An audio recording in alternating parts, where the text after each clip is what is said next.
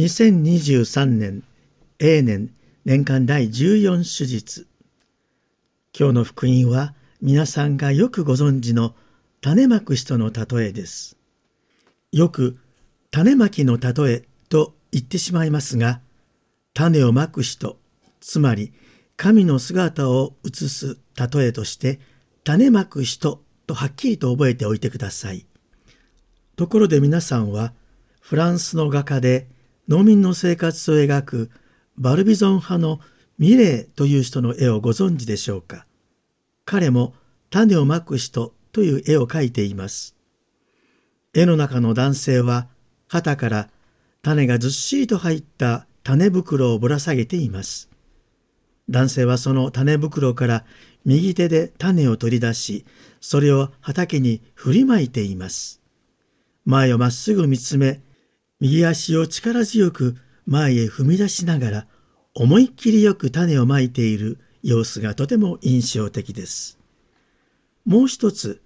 皆さんもご存知のゴッホも、ミレーの種まく人に触発されたのでしょうか。種まく人を描きましたが、ミレーとは対照的で、種をまく農夫は絵の右端に小さく描かれていますが、印象的なのは、強烈な太陽の光を受けながら種をまいている姿です。ミレーほど躍動感は感じませんが、この強烈な光を放つ太陽が、種をまく本当の主人公である神の存在感を力強く暗示しているように私には思えます。イエスの時代のパレスチナの農夫の種まきについてお話ししておきましょう。普通はまず土地を耕し準備をしてから種をまきますが、パレスチナではまずどこにでも種をまき、その後で世話をします。例えにある道端とは、先の収穫の後、農閑期に人が歩いてできる道のことで、そこもまた後で耕されて畑になります。農夫はこれを承知しているので、この道端にも構わず種をまきます。また、多少石ころがあってもいいのです。農閑期に茨が生えた農地であっても、やがて耕されるので、農夫は気にせずに種をまきます。このような農法を知ると、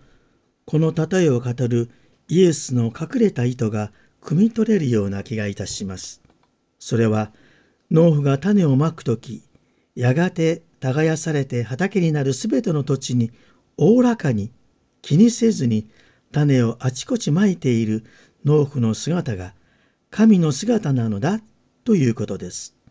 だから道端でも石ころがあっても茨があっても最後は立派に収穫できるように農夫が世話をしてくれるのです。ゴッホは牧師の息子でしたので自分も一時は牧師を目指していたようですが彼もきっと農夫が種をまく姿に種の生命力の根源である神の眼差しを感じてあのような力強い太陽を描いたのではないでしょうか。さて、イエスの例えを聞くときの大切なことをお話しします。イエスの例えは何かを説明するためのものではなく、神の国の奥義、秘密を知って私たちが喜ぶことにあります。この種まく人の例えは、イエスによって選ばれた弟子たち、つまり幼子たちや小さな者たちをも含めたキリストの弟子たちに対するイエスの最大限の励ましであり、この世の通りに足りない弱い私たちを励まし祝福しようとするイエスの熱い思いが込められています。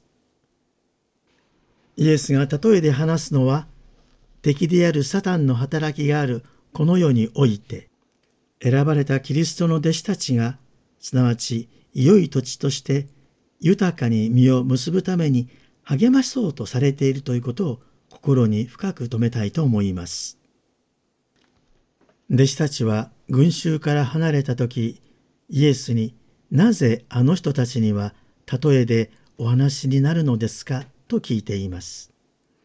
イエスの答えは、あなた方は天の国の秘密を知ることが許されているが、あの人たちには許されていないというものでした。天の国の秘密とは別の言葉で言えば、イエスがつける福音、御言葉そのものです。弟子たちは神の国の秘密を聞いて悟るので、あなた方は幸いだと祝福されているのです。種まきの例えで言うなら、弟子たちはすでに良い土地なのです。一方、病人が癒され、悪霊を追い出されるなど、多くの奇跡を見たり、イエスの語る言葉を聞いたりしているのに、それを理解しようとも、悟ろうともしない多くの人がいるのです。群衆だけではなく、ファリザイ派も立法学者たちもそうです。このような人たちは当然、いつまでたっても改心することができません。でも、私たちは、イエスの例えの意味を悟る恵みが与えられています。だから、改心できるのです。イエスは私たちを祝福してこう言われます。あなた方の目は見ているから幸いです。また、あなた方の耳は聞いているから幸いです。と。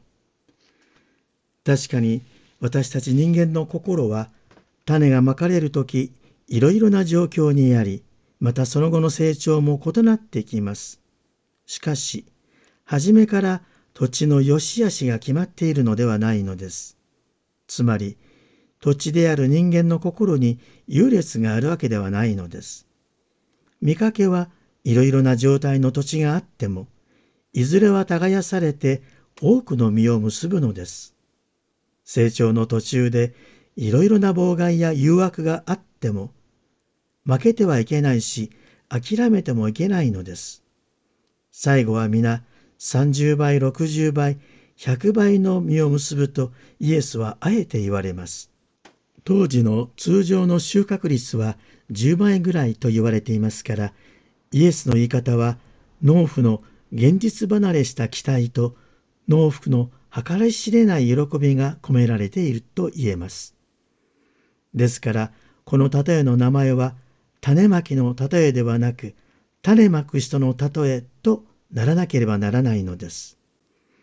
神の御言葉は、道端、岩地、茨といろいろなところに落ちますが、私たちは御言葉を聞いて悟り、これを固く保ち、辛抱して実を結ぶ幸いなものなのです。イエスの祝福と励ましをかみしめて、忍耐強く御言葉を実行していきましょう。ミレーの種まく人の躍動感と、ゴッホが描くあの強烈な太陽の姿を背にして種をまく農夫の姿を私たちはもう一度味わってみたいと思います。